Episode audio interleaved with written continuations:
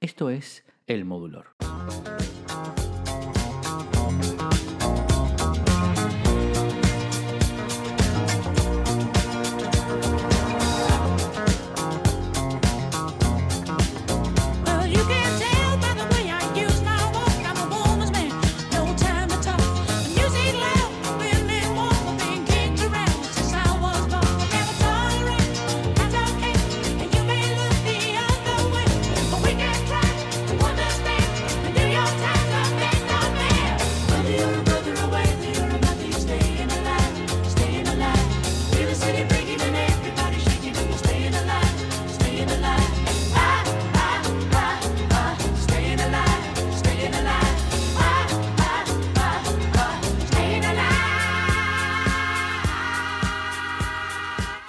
De los que escuchamos este tema vemos aparecer en nuestra mente, en nuestra memoria, una imagen de esas clásicas de la cultura pop.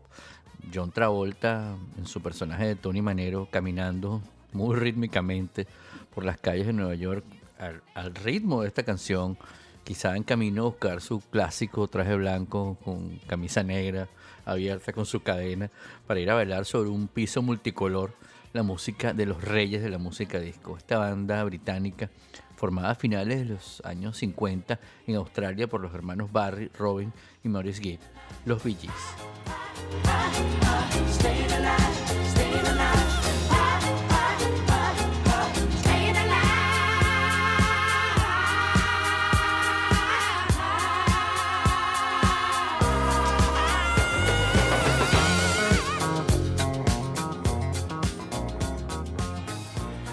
Antes de que todo esto comenzara y que fueran considerados los reyes de la música disco, los hermanos Gibb actuaban en la ciudad de Manchester, en Inglaterra, como parte de los intermesos, los intermedios, esos espacios entre show y show, o entre grupo y grupo, o en el medio de una obra de teatro.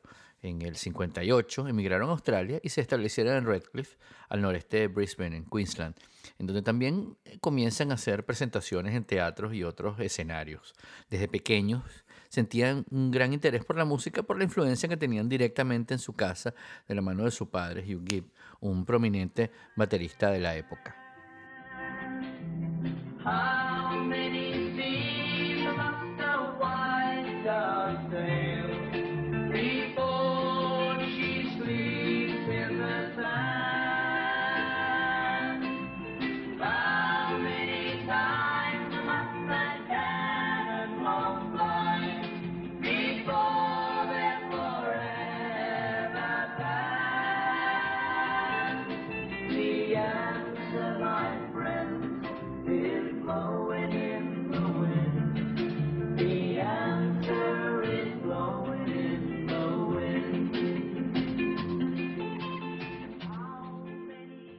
¿Y de dónde sale el nombre de los Bee Gees? Bueno, no siempre se llamaron así. Primero fueron The Rattlesnakes, luego tuvieron un nombre eh, bastante complicadillo, We Johnny Hayes and the Blue Cats, hasta que en un momento fueron presentados al disjockey, al DJ de una emisora de radio que se llamaba Bill Gates, el señor, y no tenía nada que ver, no era familia de William H. Gates, el fundador de Microsoft. Bueno, fueron presentados a este Bill Gates por el promotor de carreras de automóviles Bill Goody, que los vio actuar en el circuito de carreras de Brisbane. Gates fue quien les puso el nombre de Bee gracias a una especie de coincidencia que ocurrió tras la carrera en Brisbane. Eh, Bill Gates se juntó con Goody en la casa de los Gibb, donde se encontraban además la señora Barbara Gibb y los hermanos Gibb, o sea, The Brothers Gibb. Eh, si se dan cuenta, eh, todos estos, estos nombres tienen como iniciales BG. este señor Gates, refiriéndose a estas iniciales, Bill Goody, Bill Gates, Barbara Gibb, Barry Gibb y los Brothers Gibb, dijo que había tantos BGs en la habitación, tantos BG en la habitación, que eh, ese era el nombre perfecto para el grupo. Y se quedaron así, los BGs. Hacia 1960 los BGs ya estaban actuando en espectáculos televisivos y en los siguientes años empezarían a trabajar regularmente en centros turísticos en la costa de Queensland. Barry llamó la atención de la estrella australiana Cole Joy porque era muy bueno escribiendo canciones, así que Joy los ayudó ayudó a estos muchachitos a hacer un acuerdo de grabación con Festival Records en 1963 bajo el nombre Bee Gees. Los tres hermanos lanzaron dos o tres sencillos en un año, mientras que Barry ayudaba con canciones a otros artistas australianos. Un éxito menor de 1965 de los Bee Gees, Wine and Women, impulsó a los hermanos para hacer en ese mismo año su primer álbum como banda, The Bee Gees Sing and Play 14 Barry Gibb Songs.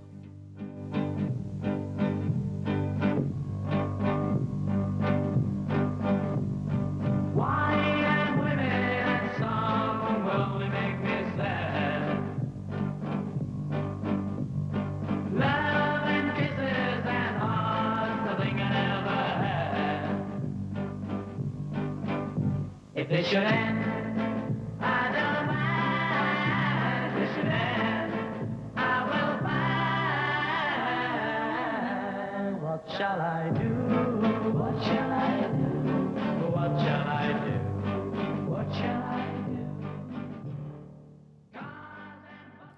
finales de 1966, la familia Gibb decide volver a Inglaterra y buscar fortuna con la música allá. Durante el viaje, los hermanos escucharon que Speaks and Specs, la canción que habían grabado en el 66, había llegado al número uno en Australia.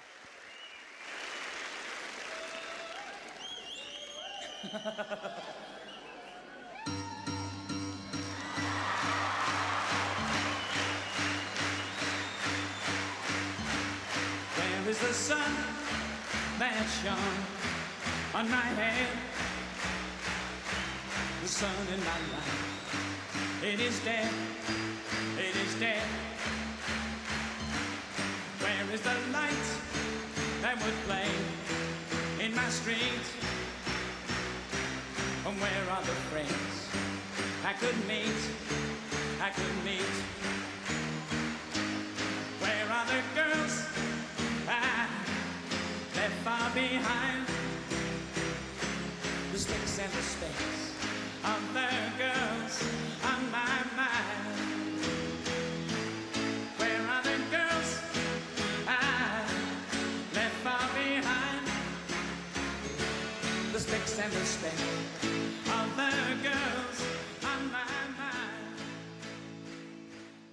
Ya antes de mudarse, desde Australia hasta su nativa Inglaterra, Hugh Gibb, el padre de las criaturas, envió unos demos a Brian Epstein, el, legendario representante de los Beatles y director de NEMS, una tienda británica de, música eh, que distribuía eh, eh, los discos, la música que estaba sonando, que la gente estaba buscando, digamos, ¿no?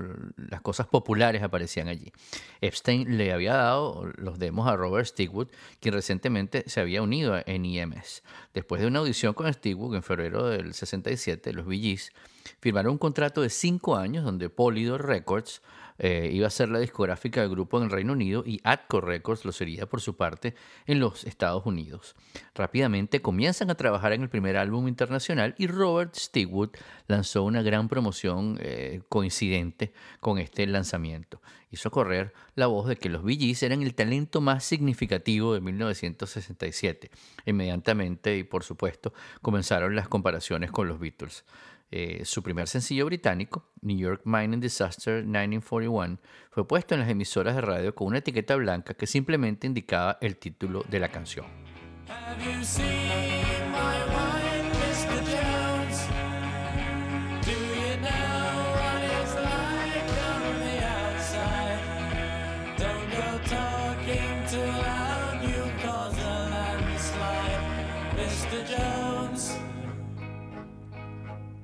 Pues bueno, la suerte de estos muchachitos, muchos DJs asumieron inmediatamente que este era un nuevo sencillo de los Beatles y lo pusieron al aire. Esto ayudó a que la canción llegara al top 20 tanto en el Reino Unido como en los Estados Unidos.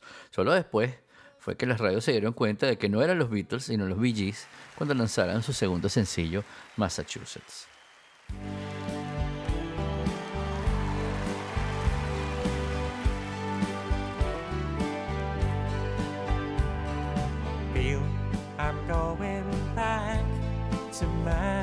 Massachusetts. Something's telling me I must go home.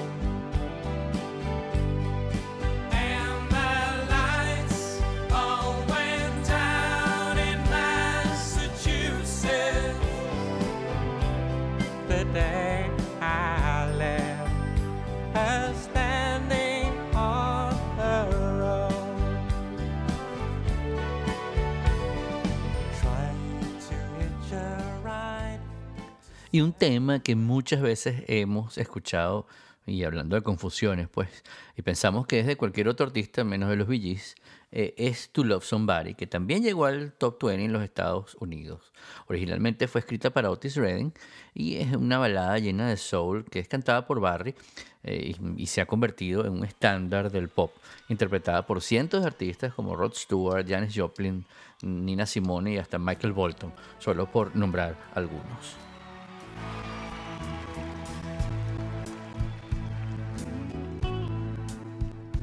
There's a light sitting kind of light, but never shone on me. I want my light to be there with you, there with. There's a way. Everybody sing.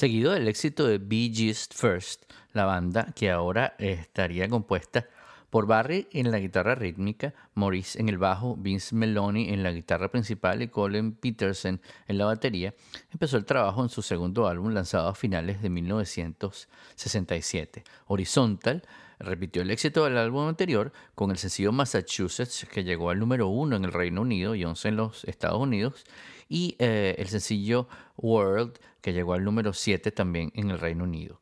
Eh, el sonido de este álbum estaba más influenciado por el rock que su álbum antecesor, aunque baladas con and the- como And the Sun Will Shine y Really and Sincerely son eh, em, destacadas en, este, en este álbum.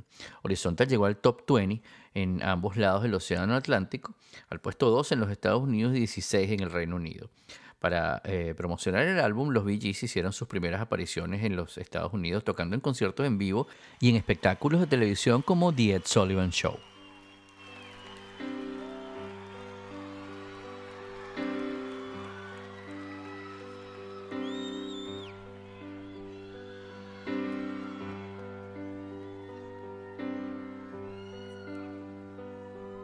smile, an everlasting smile.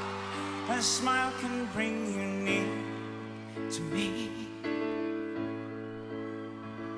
Don't ever let me find you gone, cause that would bring a tear to me.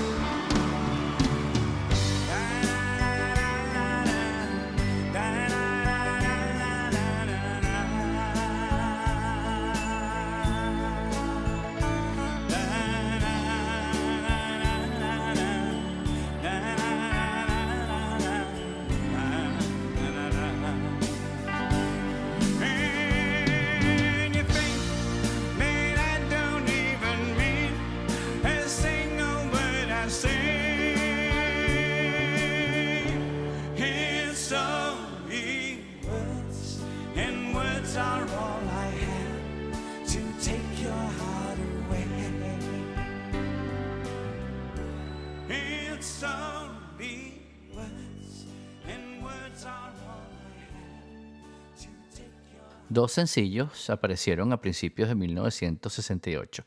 Eh, las que escuchábamos, la balada Words, eh, número 15 en Estados Unidos y número 8 en el Reino Unido, y el doble sencillo Jumbo The Singer Sang His Song, eh, que fue menos exitoso, llegando al puesto 57 en los Estados Unidos y al 25 en el Reino Unido. Eh, los Bee sintieron que eh, eh, The Singer Sang His Song era el tema más fuerte de estos dos y de hecho alcanzaron con este el número 3 en los Países Bajos.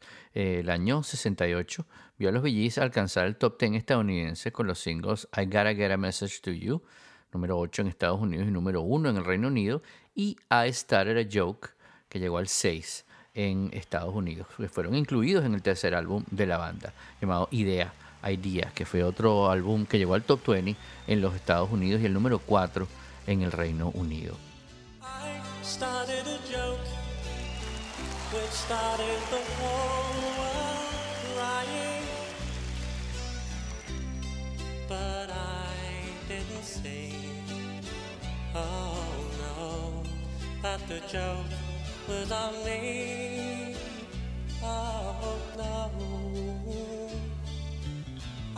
Started to cry, which started the whole world laughing. Oh, I'd only sing, oh no, that the joke was of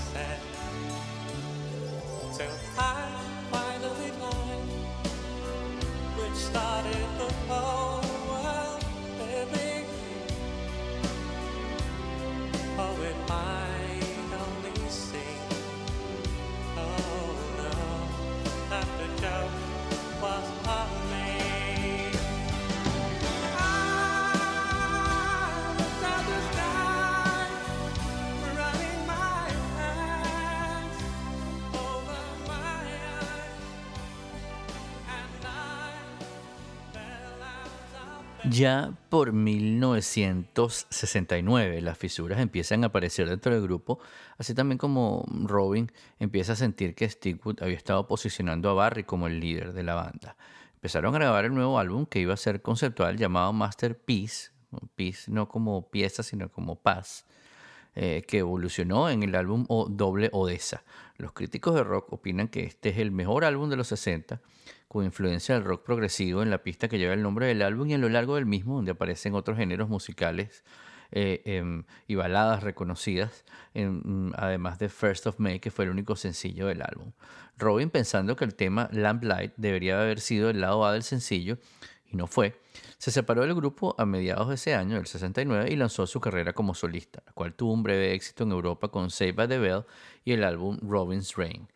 Barry y Morris continuaron bajo el nombre de The Bee incluso recurriendo a su hermana Leslie para que apareciera con ellos en el escenario.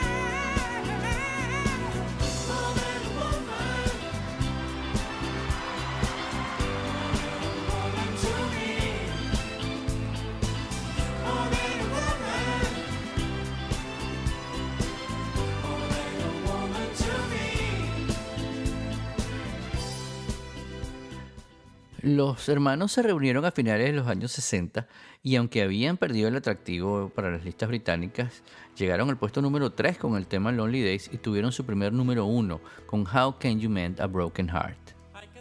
of younger days when living for my life was everything a man could want to do.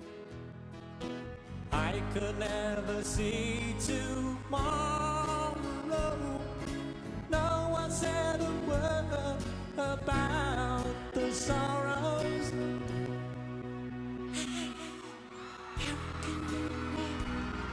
A broken heart.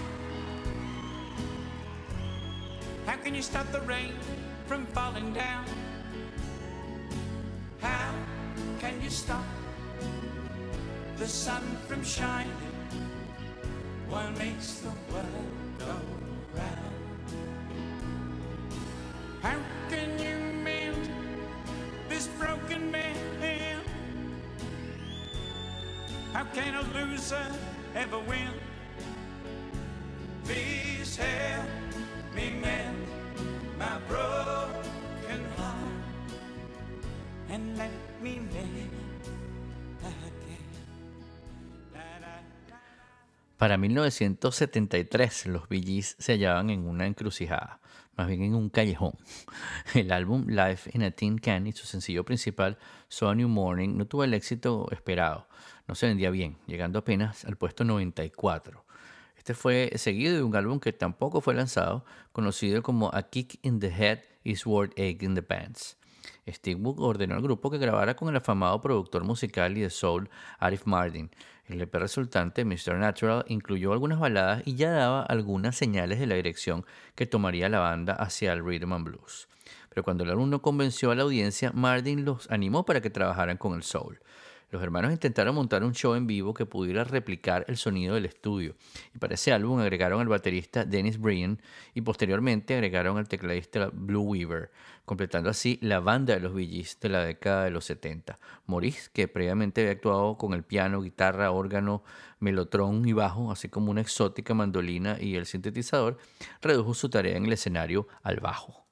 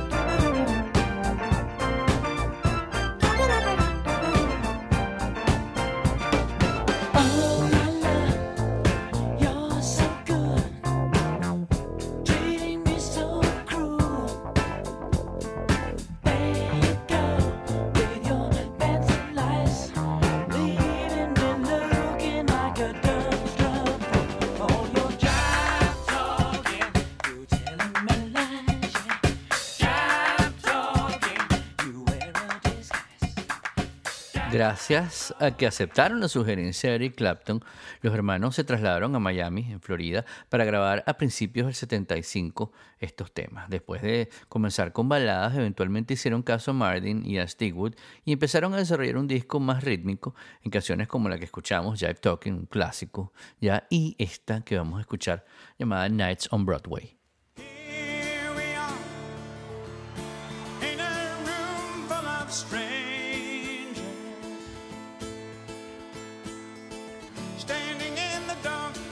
Este tema muestra los primeros intentos de Barry Gibb por cantar en falseto, en las voces de fondo y casi al final del tema. A la banda le gustó el nuevo sonido resultante y al público también. Había nacido entonces el sonido de los reyes de la música disco, el sonido de los Bee Gees.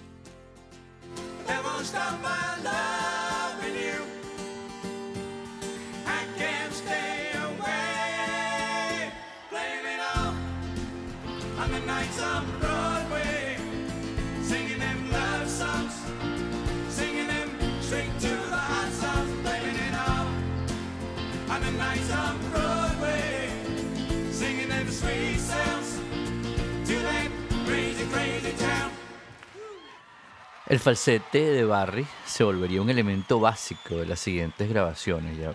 En ese momento, Martin, el productor, ya no podía seguir trabajando con el grupo, así que contactaron a Albi Galuten y Carl Richardson, quienes habían trabajado con él durante las sesiones de Main Course. Este equipo de producción llevaría a los Gees por el resto de los años 70.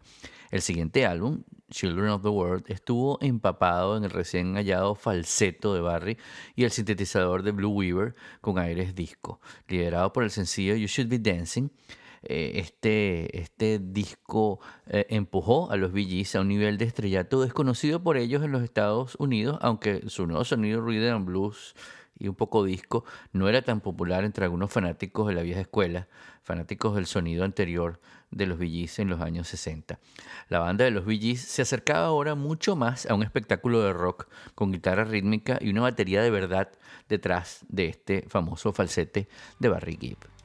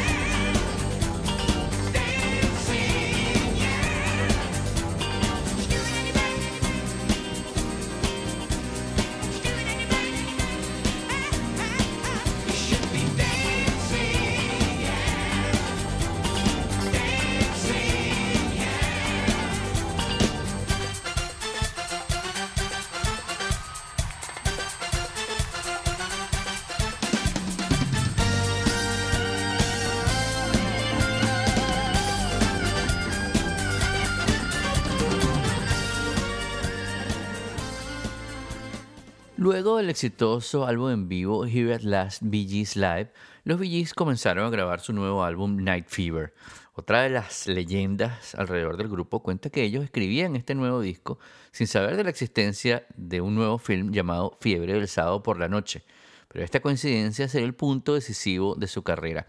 El impacto cultural de la película y de la banda sonora fue tremendo, no solo en Estados Unidos, sino también en el resto del mundo, convirtiendo a la escena disco como la dominante de la época. Thank you.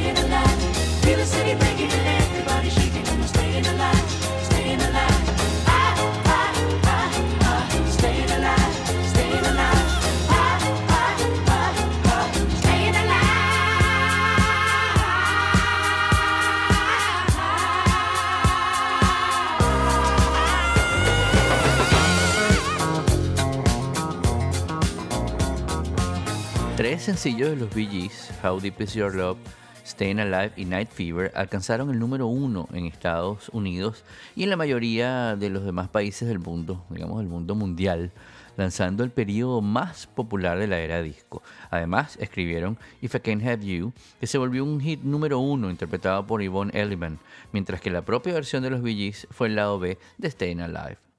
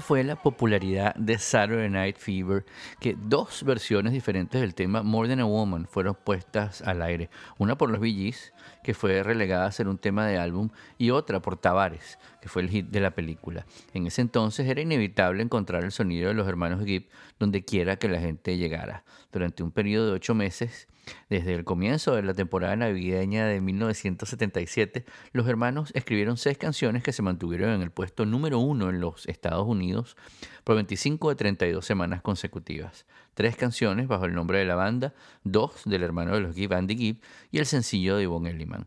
Impulsada por el éxito de la película, el álbum rompió récords múltiples, volviéndose el más vendido en la historia hasta ese momento. Saturday Night Fever ha vendido más de 40 millones de copias alrededor del mundo hasta el momento, hasta hoy, haciéndolo una de las bandas sonoras más vendidas, más populares de todos los tiempos. Durante esta era, Barry y Robin escribieron Emotion para Samantha Sang, que la llevó al top 10 de las listas con los hermanos Gibb haciendo los coros.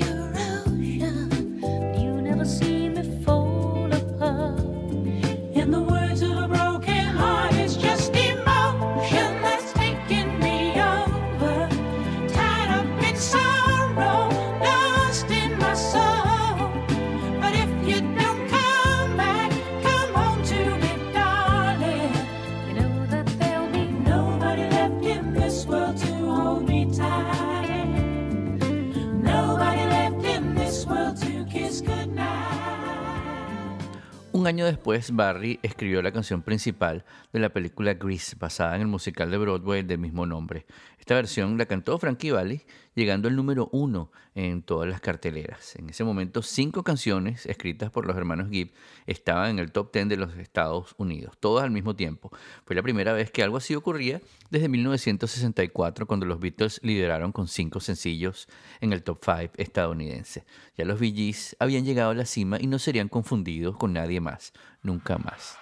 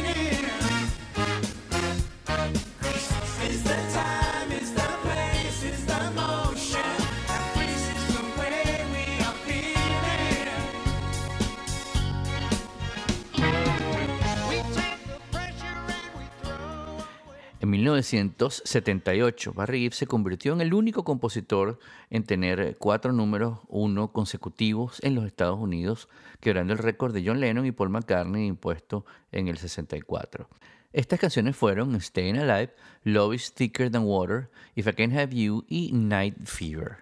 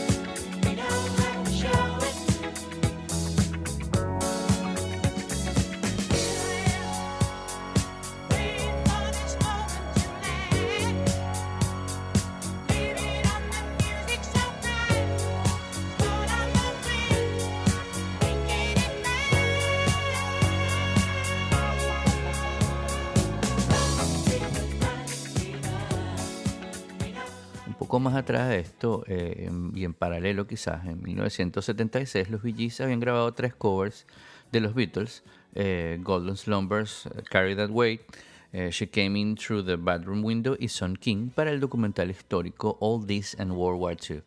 Los tres Bee Gees también coestelarizaron este trabajo con Peter Frampton en la película Sgt. Pepper's Lonely Heart Club Band del 78. Eh, este film eh, había sido fuertemente promocionado y se esperaba que fuera un gran éxito, además un gran éxito comercial, pero no fue así.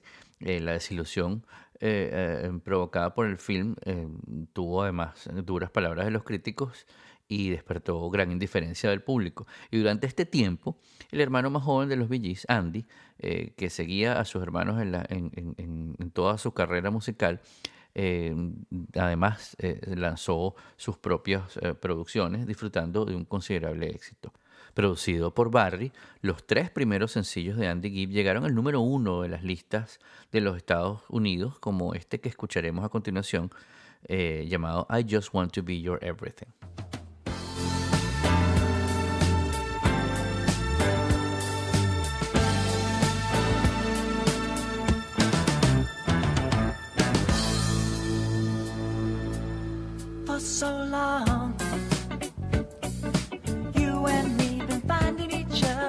So long. And the feeling that I feel for you is more than stronger. Take it from me. If you give a little more than you're asking for, your love will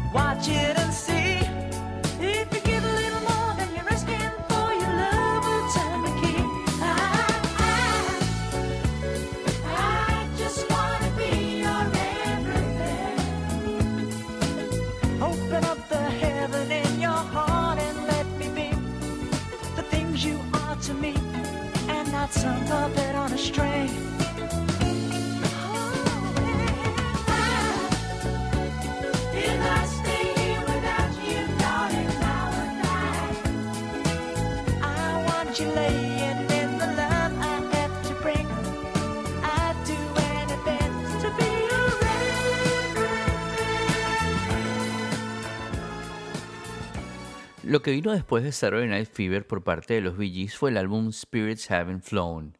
Produjo tres sencillos más en el número uno, Too Much Heaven, Tragedy, que lo vamos a escuchar más adelante, y Love You Inside Out. Esto les dio a los Gibbs seis sencillos en el número uno en Norteamérica en el transcurso de un año y medio. una marca sobrepasada solamente por Whitney Houston. Too Much Heaven terminó como la contribución musical de los Bee Gees al Music for UNICEF Concert en la Asamblea General de las Naciones Unidas en enero del 79, una función benéfica por parte de los Bee Gees cuyas ganancias fueron donadas por completo a la UNICEF.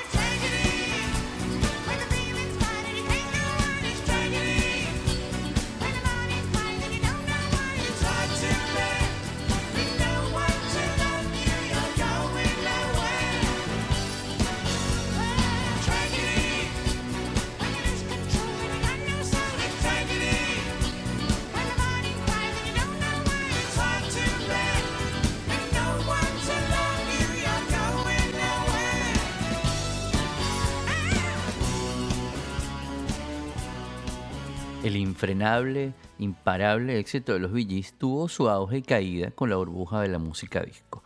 A fines de 1979, eh, la música disco fue decayendo en popularidad y con ella la carrera en los Estados Unidos de los Bee.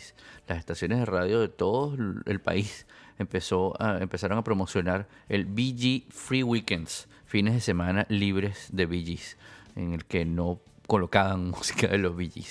Con su increíble despegue del 75 al 79, los solo lograron un top 10 más en los Estados Unidos y nada más hasta 1989.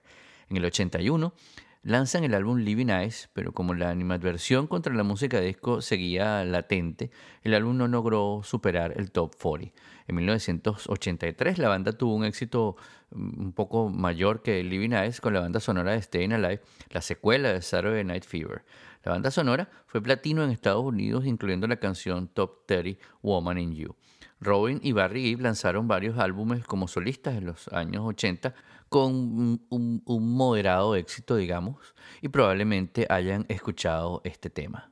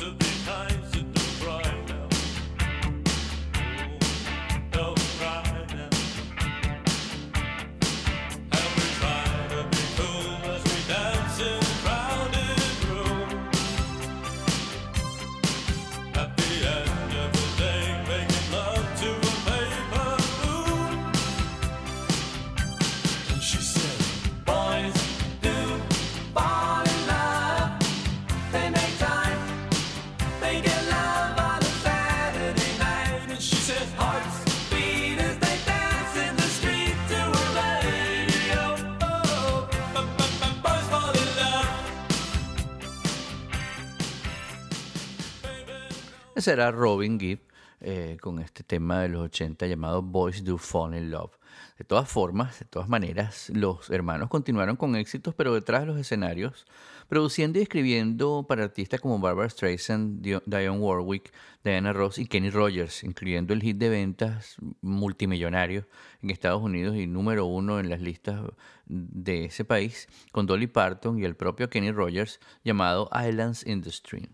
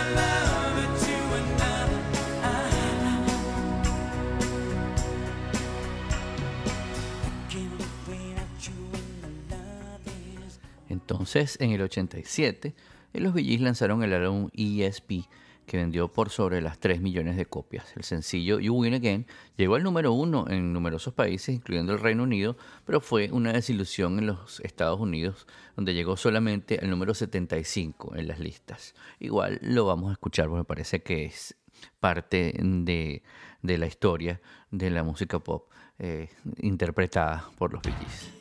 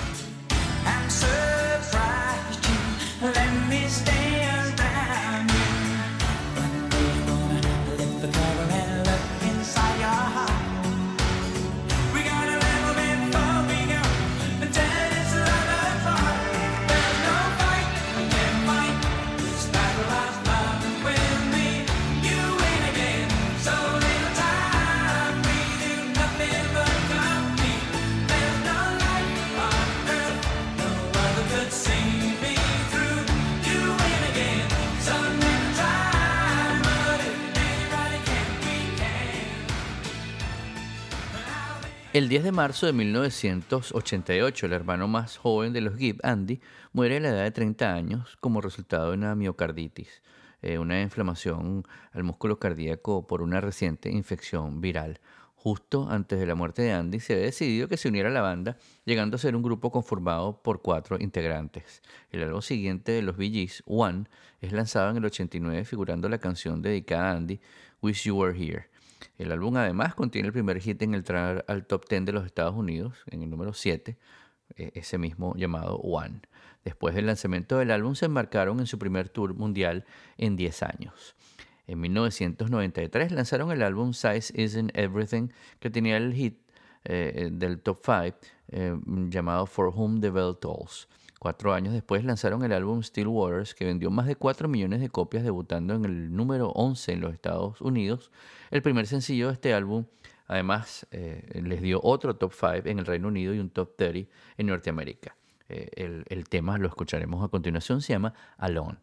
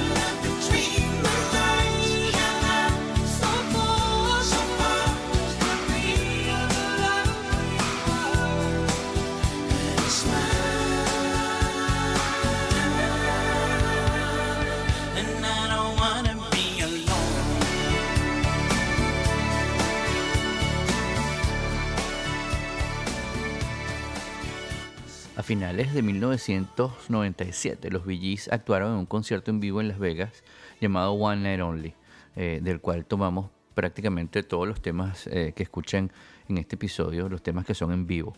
Eh, el CD de este concierto vendió cerca de 5 millones de copias. Esto los llevó a un tour mundial de conciertos de One Night Only y el tour incluyó actuar para 56 mil personas en el estadio Wembley de Londres el 5 de septiembre de 1998 y concluyó en el recién construido estadio Telstra en Sydney, Australia, en marzo del 99. En el 98, la música hecha por los Bee para Saturday Night Fever fue incorporada al musical del mismo nombre, producido primero en el West End y luego en Broadway. Escribieron tres nuevas canciones para esta adaptación. Uno de los temas que escribieron eh, fue Immortality, eh, que fue grabado por eh, Celine Dion en junio del 97 con eh, los Gees eh, haciendo los coros y es uno de esos temas, digamos, clásicos del catálogo de Celine Dion, al igual que de los Gees, porque ellos grabaron también una versión de este tema el año anterior, que mm, obviamente en lugar de ser eh, con Celine Dion, eh, Barry hacía eh, eh, ese rango vocal en falseto.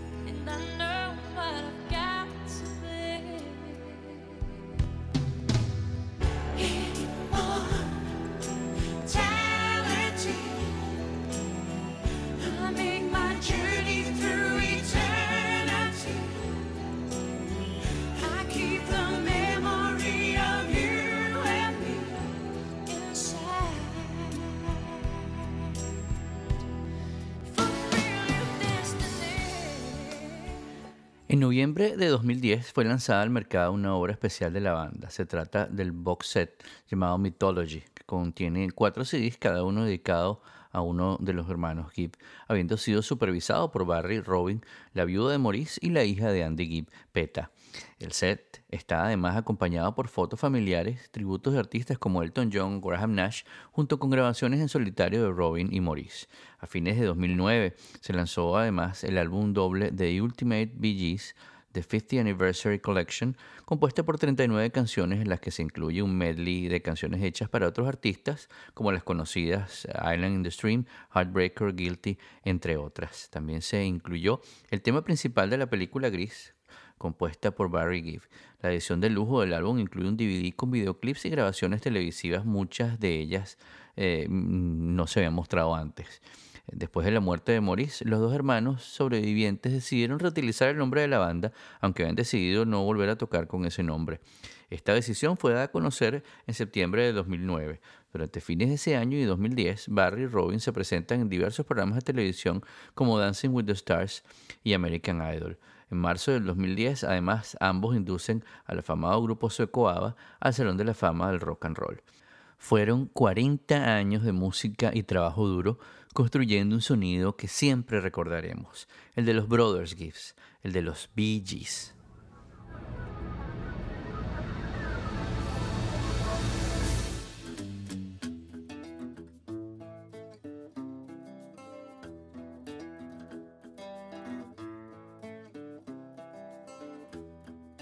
I've seen this story, I read it over once or twice. I said that you said. Como siempre, muchas gracias por acompañarnos en un episodio más de El Modulor. Les recuerdo que pueden descargar o escuchar nuestro podcast en su plataforma favorita, como iTunes, Overcast y también Spotify. Por supuesto que pueden suscribirse a mi lista de correo entrando en todo.elmodulor.com o dejarnos sus comentarios en mis redes sociales. En todas me encuentran como arroba modulor. Nos vemos en nuestro próximo episodio cuando volveremos a encontrarnos para contarles las historias detrás de las canciones. Mi nombre es Guillermo Amador y esto se llama El Modulor.